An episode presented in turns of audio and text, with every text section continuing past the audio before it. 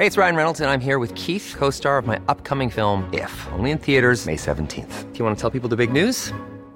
All right, I'll do. Sign up now and you'll get unlimited for $15 a month in six months of Paramount Plus Essential Plan on us. Mintmobile.com slash switch.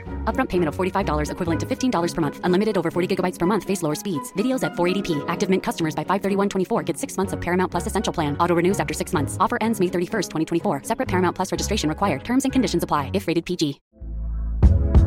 Hey there, it's Michelle Norris. I'm host of a podcast called Your Mama's Kitchen. When I travel, I'm usually looking for a way to find a taste of home when I'm not at home. And one of the things I love to do when I am at home is entertain. And Airbnb allows me to do that. When I was in California recently, I rented a house that had a great kitchen. And when we were sitting around the table, we're all thinking, we're in someone else's house. Someone could be in all of our homes as well.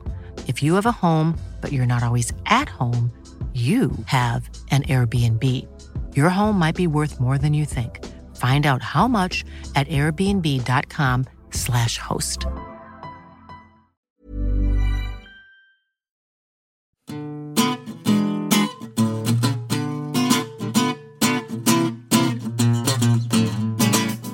Hello and welcome to the New Statesman podcast. I'm Deputy Editor Helen Lewis, and every week the team and I will be bringing you an exciting mix of discussion, interviews, and stories. This week we discuss reshuffle rumours with Rafael Behr and George Eaton.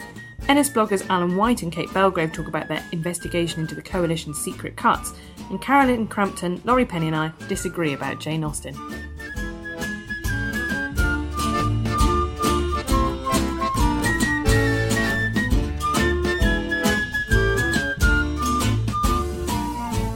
I'm joined by our politics editor, Rafael Behr, and George Eaton, editor of The Staggers, to talk about the week's politics. First up, I think we have to catch up with Labour post um, Ed Miliband's speech this week. George, did it calm the nerves and soothe, you know, troubled times? It did. I think it was one of the uh, best days he's had, actually. And the, the Blair intervention meant that uh, you know all of the Blairites who could potentially have come out and said he didn't go too far, or he's made this mistake, uh, were calmed, and that, that was a was a was a big boost. And it is a, a brave step. I mean, the more I think about it, the more radical it seems that it could lead. It, it is the biggest transformation in the party's relationship with the unions since it was founded. Um, and it and it could mean the loss of millions in funding, and that, that sounds uh, very negative. Uh, the gain for Miliband is that he has won the right now to frame the Tories as the party of big money, to say, look, this is my offer of funding reform what's yours. Uh, and if the Tories don't play ball on that, then he'll be able to hammer them relentlessly between now and the election as, as a party in hock to vested interests. And practically, we've been talking about him losing 5 million of the 8 million of union funding. What's the plan to make up for that money? I mean, the Labour Party's already far more in debt than the other Yeah. parties put together, right? Well, I heard today that Miliband uh, spoke at the party HQ yesterday and told them that there would be uh, job losses as a result. So one answer is the Labour Party will simply have less money to spend. Um, and another possibility is that the unions are still going to have uh, aren't actually going to lose money. They'll just be giving less directly in affiliation fees to Labour. So uh, the remainder will go into their political fund, which is what they use for large one-off donations to Labour at the time of elections to pay for sort of big billboard posters and things. They could make up the shortfall through that, but it would look um, quite cynical for Miliband to basically still receive these large donations from the union bosses, having said he wants to end that, which is why he really needs to get a deal on party funding. His best hope of doing that is to pick up the phone to Nick Clegg and say, Look, let's talk, and can you please sort of push the Tories on this and force them to come to the table? And Raf, how are Lib Lab relations at the moment? Is that will Nick Clegg take that phone call? Will he be happy to take that phone call? well, Nick Clegg's always always happy in theory to talk about things that can be presented as you know, obvious areas for cross-party cooperation um, and party funding uh, is very much one of them. Um, uh, certainly, lib, more generally, Lib Lab relations are, are much better than they were sort of two years ago. I- The, the sort of Labour, the Labour Party had a massive tantrum, obviously, when the Lib Dems went into coalition with the Tories because it was felt like a sort of betrayal of, a, of the progressive family. Uh, they're kind of over that. Uh, then there was a period where Labour thought, actually, you know what, these, this coalition is so useless, we're going to win a majority, we're going to win the election, and Libs, you're completely irrelevant, and possibly Nick Clegg's head will be kind of taken off and kicked around as a football behind um, Labour HQ after 2015. So um, they then went into sort of overconfident mode. Now that's now rode back, but they realised how hard it's going to be. Everyone's thinking, "Crikey, there's probably going to be a hung parliament." Um, and so, for the first time in a long time, I mean, actually, I was at a, a, a drinks reception in the deputy prime minister's office last night, and all the Lib Dem top brass were there, and they're all feeling quite confident. They know what their strategic position is. They think they're the ones holding the centre. Um, and the only problem is they're still on sort of 10, 11 points in the poll. So they say, you know, it's fine. We know what we're doing. Uh, this seems to be working out quite well. We just now need a few more people to say they'll vote for us. Uh, yeah, so they're not naive about the situation. So from that point of view, uh, Clegg is, he's sort of, they're cultivating careful equidistance now. But Lib Dems have been fairly stable, haven't they? I mean, you don't get the sort of same backbench Lib Dem tantrums that you've had from both sides, from Labour and Tories in the last year. Well, what the Lib Dem sort of strategists say, their ex- explanation for that is th- this famous expression of sort of hands dipped in blood, that because they all went together into the coalition and Clegg sort of took the coalition agreement and I need everyone to sign up for this, they are all signed up to it. Um, also, crucially, just being in government is a win for the Lib Dems in the way that it isn't for Labour or the Tories. And this is a very important point, actually, that the Tories are, are starting to feel more confident at the moment because Labour have had a difficult few weeks. Um, and they they're starting to say, you know, we can actually win this. But by win, what they really mean is get to where they are now, which in 2010 felt like losing. So they've having to redefine their definition of winning um, to something that they thought was losing that actually probably involves doing another deal with the Lib Dems. And how on earth are they going to do that? So the sort of the only people who for whom the likeliest outcome of the next election would feel like a good result is the Lib Dems. Um, and when we're talking about party funding, you interviewed Stuart Wheeler, who has donated millions of pounds to UKIP after previously having donated millions of pounds to the Tories. Is that right? Has he donated millions? To I, wouldn't use. I wouldn't throw around the word millions. I, I have lots of money. Yeah. I think would probably. I, I haven't seen the accounts recently. So. Has anyone? Um, but how how big is the UKIP machine? How much is it a party, and how much is it just Nigel Farage being on breakfast telly? Well, one of the interesting things that that Stuart Wheeler said to me was that they are obviously quite worried that um, it is a bit too much, just Nigel Farage going on telly a lot, um, and then his the force of his personality uh, persuading lots of disillusioned voters that they want to vote for UKIP. Um, some of them being ex-councillors and people who have some experience of politics to bring to the party, uh, literally and metaphorically, and and some of them just being nutters who are actually a liability and will say stupid racist things and then get them into trouble. Um, and so there is a, there I got a strong sense from from Stuart Wheeler that they really need now to start turning it into a proper political organisation. Uh, they've got they've hired some policy people, or one policy person in particular. Um, they're trying to you know, get um, Farage to do a bit less media, a bit more being a leader and organising stuff. Um, and because they recognise that they, the big one is the May next year, the European parliamentary elections, which people are saying UKIP could win, uh, and they might not, but they'll certainly do very well. Um, and what they need, what the other parties are starting to say now is you've now had people, if they voted UKIP as a protest vote once or twice in a local council poll, once or twice in a European poll, few people, 3% voted UKIP in the general election You've, you've now got UKIP voters. They're not protest voters, they're UKIP voters.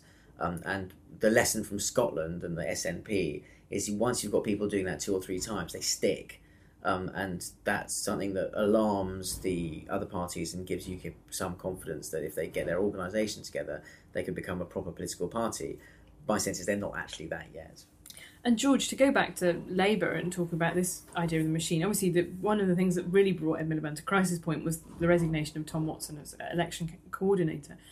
Do you get a sense of who's going to take over that role and, and fulfil that brief for him? There's several names in the mix. One is Douglas Alexander, who ran the party's campaign in 2010, and who Watson said this week um, he would uh, back for the position and um, he's he's admired for his intellect. Which took a big sting out of that, right? Because there was sort of vague, dark whisperings that uh, Tom Watson and Len McCluskey had conspired to try and Yeah. get uh, actually get rid of uh, Douglas Alexander's seat in the ba- in the boundary changes. Can I just right? point out that lawyers have been all across this allegation in the last week, so this is very much something that has been said, but not um, Not in any way confirmed not or in set any up. way confirmed or proven. though. So, but, but then quite significant that Tom Watson is, is would back Yes. Douglas Alexander. yeah, I mean that was really sort of an act of detoxification in some ways, and and, and, and a wise one. And the other names that have been mentioned are Michael Dugher, who is currently vice chair, is uh, an ally of, of Watson and is close to him, and would would sort of be quite a good like for like replacement. Um, one radical proposal that uh, a Labour figure mentioned to me yesterday is that they could merge the roles of policy coordinator, which is currently held by Jon Cruddas, and election coordinator. And so Cruddas would do both. And the view is that you can't do um, politics without policy, and you can't separate decision making and campaigning, and you need a fusion between the two. Uh, and Cruddas, as well as being sort of quite cerebral and quite wonkish, is also a street fighter, someone who's you know, led the campaigning against the, the far right of the BNP in, in Dagenham, and so I think that is that's another idea. I, I don't think it's the most likely one, but it is a it is an option that's being discussed. It concentrates a lot of power in one person's hand. Yeah. The party machine, I guess, is the is the feeling against it. Yeah, I th- um, my own gut feeling is that would not be a great idea for the simple reason that um, inevitably, although no one likes to admit it, you have to say and do things in a political campaign that don't automatically say with what your long-term policy thinking is. I mean, a- a classic example is you know, Labour will obviously campaign on health and the kind of the Tories are wrecking the NHS. Every time someone sneezes in an A and E ward, it's like those filthy Tories. They're destroying the NHS. Practical policy making on health is going to end up acquiescing actually to a lot of what the Tories are doing or have done, or at least accepting its face accompli and thinking um, some quite difficult, unthinkable things.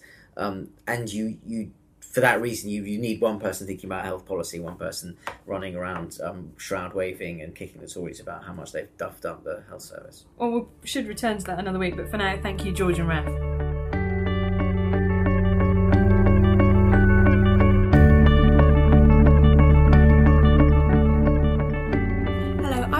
Crampton, the New Statesman's web editor, and I'm here with two of our regular writers for online, Alan White and Kate Belgrave.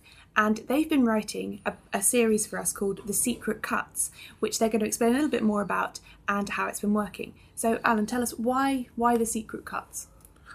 Uh, well, Kate and I have been looking at um, cuts across local and national government, and we found a sort of common thread across all of them, uh, which is that the majority of the population know very little about why they're happening, or indeed the fact that they are happening. Um, we started in um, Barnet, uh, local council, um, and we were looking at cuts to social care there um, we realised that um, while it was causing quite a lot of uh, noise within the borough itself, it was receiving very little coverage in the mainstream media, and it was severely impacting people's lives. Um, there were two real reasons for that. Um, one was a lack of uh, reporting diligence among national newsrooms, and the other thing was the way that the cuts were being carried out. It was done via outsourcing, which, um, well, for a start, local government cuts are very hard to track anyway. Um, Kate, with her work on the false economy blog, has been doing more than I think it's fair to say any national news organisation's been doing in that regard. Um, and um, the way that the cuts are being done was through outsourcing, which is a particularly shadowy and shady way of uh, hacking away at jobs. Um, generally, such deals are protected by um, commercial confidentiality laws. It's very hard to use things like the Freedom of Information Act to uh, find out what's uh, what's going on. Um, so we did that story, and that led us on to look at um, a, a, number of other issues and uh, ways in which uh, government, local or national, were, were disguising them. So, Kate, given that these things are secret and shadowy, how do you go about finding out what's actually happened? Um, well, for me, it's really I've been doing this for a long time because I came from a trade union background, so I had a lot of um, branch contacts. I was in a branch until I was thrown out, and then that was unison. But it meant that I had a lot of um, just a lot of contacts with people who are you know care working and that sort of thing. Um, so I had been blogging about that for a long time, and then the change of government came because a lot of these issues were actually well underway before then privatisation, outsourcing, that sort of thing, and then people with low wages having those wages cut further. Um, and when the change of government came in, the first area really that was hit was local government. They had to take in year cuts. So it's a combination of things going to protests, um, ringing around, talking to people, having a lot of contacts, just getting out there, getting off, I have to say, much as I love it, getting off social media a lot and heading out and just, yeah, just making contact with people in that, that way and getting to know people because a lot of the people I interview I go back to. And that happened with our second part that we did, which was on the Independent Living Fund, which is an extraordinary cut from government because this is a fund that's used by people with very severe disabilities um, to pay for extra care hours. And, you know, people can work and they can go to study and all the rest of it. They just need that physical support. They're cutting that. And so when that's cut, those people will either have to be, you know, they're taken off to rest homes, I mean, or they're left at home. Cool fact a crocodile can't stick out its tongue. Also, you can get health insurance for a month or just under a year in some states. United Healthcare short term insurance plans, underwritten by Golden Rule Insurance Company, offer flexible, budget friendly coverage for you. Learn more at uh1.com. home. Um, I think Penny said something about you got a choice between neglect at home or abuse in a rest home. You know, this is sort of It's not really a choice, is it? No. Um, so it's that continuum. We'll go back and see those people again in sort of six months because I think the other issue that we have is that people report on something once and that's kind of the end of it because the Mm. agenda shifts. But by sticking to social care and you know welfare reform, social security reform, you build up those relationships. You mentioned um, social media there, and I think anyone who uses Twitter or Facebook Yeah. is aware that this is something that there is a significant group of people talking about. Yeah, yeah. But you say it's actually more useful to get off there and go. I think as a journalist, you have to just be very careful that you're extending your reach outside because you talk to a lot of people who, for a whole range of reasons, are not on social media or um, online. And, you know, there, there are economic reasons for that. There are also just some people not into it. I mean, I've got people in my own family who just not really there, you know. yeah, um, so you have to make sure that you do extend your reach beyond social media and you can get very sort of locked into the debates that are happening there when there are debates happening elsewhere as well. I mean, a lot of the people we talked to for the bedroom tax um, article weren't even online. Yeah, sometimes personal choice, sometimes economics. Yeah, And actually tells you something about the bedroom tax, the age of a lot of those people, doesn't it? Yeah, I mean, yeah. a lot of those people are just on the cusp of retirement, Yeah. but but aren't retired, and Mm. um, you know, over the road from them could be some pensioners who are not subject to it, and so. You know, one of the things that we picked up on, I guess, was how divisive it is. in that way, yeah. So the common thread through all these different cuts you've been looking at is that they are secret, hence the name of the series. Um, why are they secret? Is there one sort of overarching agenda behind this, or is it different well, I- I reasons? suppose um, looking at two of them, it, it's about the sort of interface between local and national government. I mean, if you look at something like the ILF, which I think is a despicable cut, um, it's being sold as a reform. It's being sold that this central government money is being folded into local government money. Um, but then you look at the funding environment at this moment in time, and you say, "Well, really, are the same services going to be going to be provided? Are they are they really going to be there? And how are we going to find out?" And the only way that we're going to know that those services are being provided at that level is is by you know people like me and Kate going around and talking to people. That's the only way because there's no sort of central monitoring of anything, which was why I was so outraged last night um, at the collective will um, in, among parliamentarians not to uh, pursue a cumulative impact assessment for all of the, the benefit cuts that are being made. Um, and, uh, you know, we were talking earlier about uh, another piece we've done on, on PIP and sort of align with that. That's the personal independence It, payment. it is, yeah, and, and align with that the work capability assessment. Now,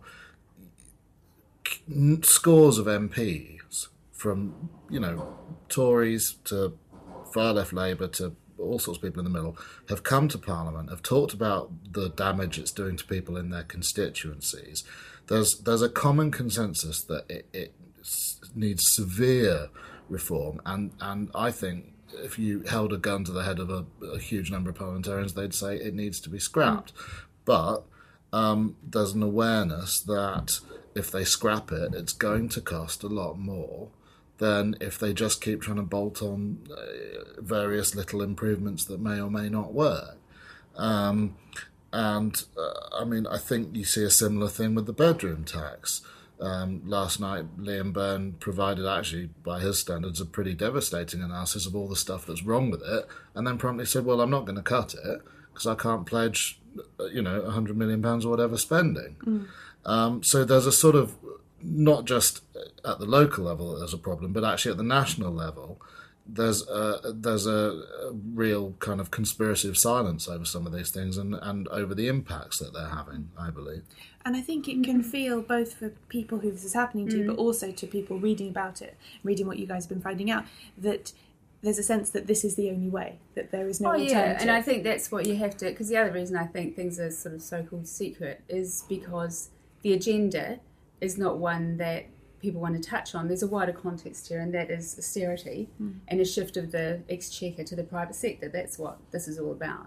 So it's about lining the pockets of Atos, it's lining the pockets of Capita, and Capita are about to run Barnet Council. There's absolutely no reason why they should. There's no justification. There's a great deal of work that's been done to deconstruct their arguments and their costings and so on and so forth. Mm. Business plans I've seen there, I've seen better things, you know, really on the back of a fag packet. I mean, it's just appalling that people can do that. And as we say, the story we we did there, the whole notion, the first instance, with this outsourced care company was going to make millions, and as John Sullivan, who we interviewed, one of the parents said, "This is all mental masturbation." he said it's just rubbish, and they turn up a year later saying, "We haven't made a penny. In fact, we're in loss. So all we can do here is cut salaries." But the notion is to prepare that that company for a sort of final privatisation. So that's that's the bigger agenda, and people don't want to touch on that because what you're doing dealing with there in the NHS is the same thing, massive contracts Mm. to huge companies which are extraordinarily powerful And and, long really contracts as well, Oh, long not- yeah. contracts. Serco, Capita, Virgin, these sort of places, they run the world, Mm. and you know. I think I think it was Marina Hyde actually did an article and she talked about you know how Murdoch sort of saw a change of government, it's just sort of this shift in junior personnel, you know, and I think these private companies see that as well. Labour, Tories, da da da da not even particularly relevant. Capita gets those contracts, they've gone for years. Labour comes in, what difference does it make in that sense? So I think there are a lot of people who have an investment in keeping that information fairly quiet. Mm, yeah. Well, I think we'll have to leave it there, guys. Thanks very much for coming in, Alan and Kate. And you can read what they've been reporting on newstatesman.com if you search for secret cuts, and we hope there'll be more to follow.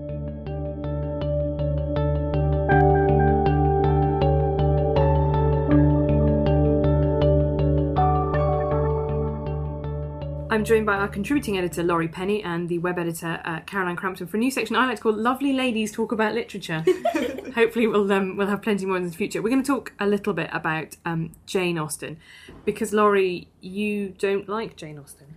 Well, it's not that I don't like Jane Austen. I think I don't understand Jane Austen because having been obliged to study her books at university and a little bit at school, I really don't get what it is that's so exciting about it. And I sort of slightly resent as well the, the way it's dominated um, kind of what women are angled into studying in literary terms. But that that's what it felt like to me at university, anyway. On the pro Austen camp, Caroline, why do you like Jane Austen? I think I like it because very little happens, and and yet so much happens. If, if you're on a sort of graph with a scale, if, if you're setting the bar so low as all people do is go and have tea with each other and occasionally Yeah. go to a dance, um, and then some someone says something to someone unexpectedly, it feels like the earth has split open and demons have come out of hell, you know. And I, I like that kind of amplified feeling of like social more is so closely unpicked. I think the problem is I've been thinking about this since we had this argument because this all came about about the idea that we were going to have Jane Austen was going to be the sort of approved woman to be on Yeah. banknotes, right? Out of any you know British woman of the last however long. Really, my love of Jane Austen is actually only a love of Pride and Prejudice. Persuasion is a bit dull. I'm just going to put this out there. Mm-hmm. Sense and Sensibility, that younger one, just like no, I'm going to say Kate Winslet's character, which makes me feel really bad. Marianne, Marianne, she's called, yes. um, makes me feel bad. Uh, Emma is slightly ruined by the thought of Gwyneth Paltrow was Emma, but again, maybe this is actually more a problem about the fact the film versions of this are generally So dreadful. many film Don't versions. even talk to me about Keira Knightley But as you, lo- you ruining love- my you favourite love character, Clueless, Lichtenstein, though. with you her love face. Clueless, and that's that's also Emma. I do love Clueless. I really Is love it? Clueless. No, What did- yeah, which is How she would I tries not to, work that out? she sets up all her friends with guys, but she can't find someone for herself. But the right person for her is right there, and she's just discarded them as being too kind of daggy. Uh, that's not the language that Jane Austen uses. obviously, that's me paraphrasing. Um, So basically, so many people I really respect and whose taste in books I really respect, like Jane Austen, that I feel I must have missed something. do you like Bridget Jones' Diary? I, I wouldn't say I like it, but I can definitely quote bits to you. Because that's Pride and. Prejudice. So you know there is that you know that idea of that there's one guy who's very attractive and you know dashing, and then you, you have to see past that to the real merits of somebody else. Mm-hmm. Is I think that's a that's a phenomenal story. Also. Uh, for me, actually, although I love Lizzie Bennet, Mr. Bennet is my favourite character in Pride and would agree with Prejudice. So he says amazing things like, you know, if either, after Lizzie comes in and tells him that she's going to get married, and Jane's obviously just got married, he says, you know, if any young gentlemen come calling for, for Mary or Kitty, tell them I'm quite at leisure. I really love that, and it's one of the few lines of literature that. But um, I'm interested, Laurie, because are there other women writers of that period that you, you do like?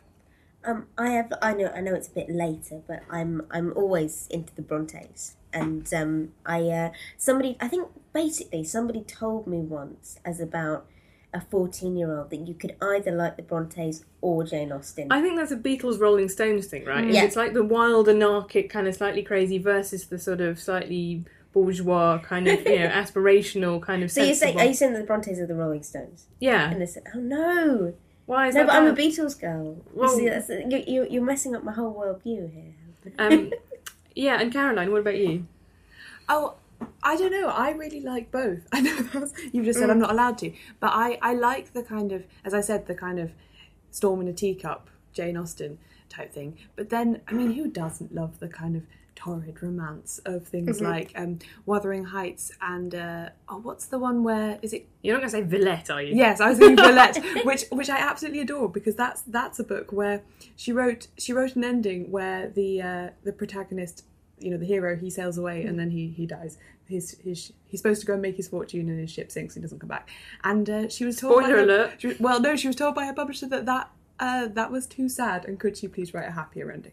That's fascinating. So, so these days you get an you can most uh, sort of just you know Wordsworth Classics editions, whatever that you buy, will have both endings in. You'll read one, It's and so then there'll be an appendix with the other one. What I really feel about the Brontes is that they, what comes across in their books is this deep longing for something to happen because really nothing happened in their lives apart from grim alcoholism and death. That was it, and they never really traveled. I mean, Charlotte went to Belgium once, and that's it.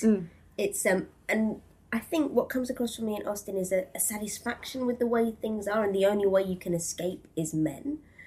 But in It's a slightly more hopeful vision, isn't it? Because Mm-hmm. Yeah. essentially, I mean, there's been recent revisionist studies about the idea that there is no way that somebody of um, Lizzie Bennet's class and income level would ever have, you know, that would have been seen like as basically marrying the servant girl. Yeah, she would. Like, she would not really have gotten the same room as him. Yeah. Yeah. So it is. A, it's Yeah. kind of border, borderline sort of Cinderella fantasy. But I think you would really like. Um, my favourite early female English writer is Aphra Behn.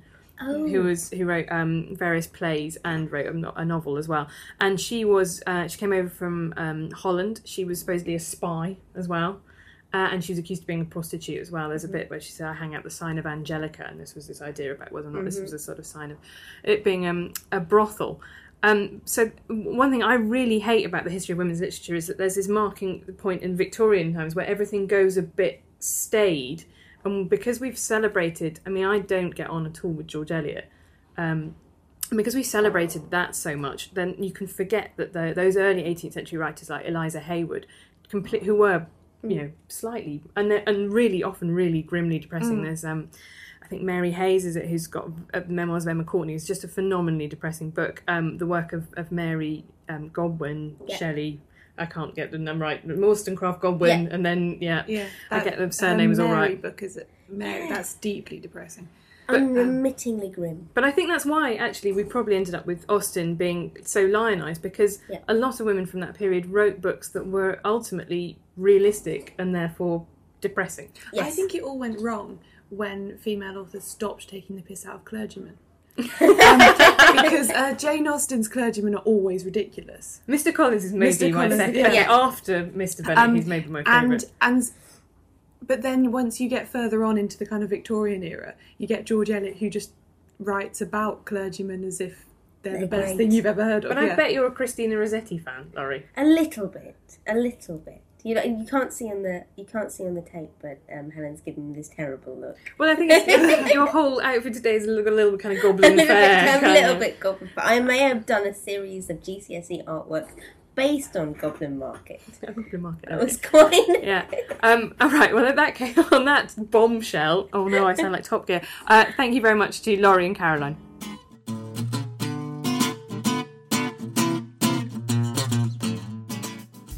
Today's podcast was presented by me, Helen Lewis, with Rafael Behr, Kate Belgrave, Caroline Crampton, George Eaton, Laurie Penny, and Alan White. It was produced by Caroline Crampton, edited by Philip Morn, and our theme music is taken from Devil with the Devil by the Underscore Orkestra, licensed under Creative Commons. We'll be back next week, and you can find us at newstatesman.com forward slash podcast.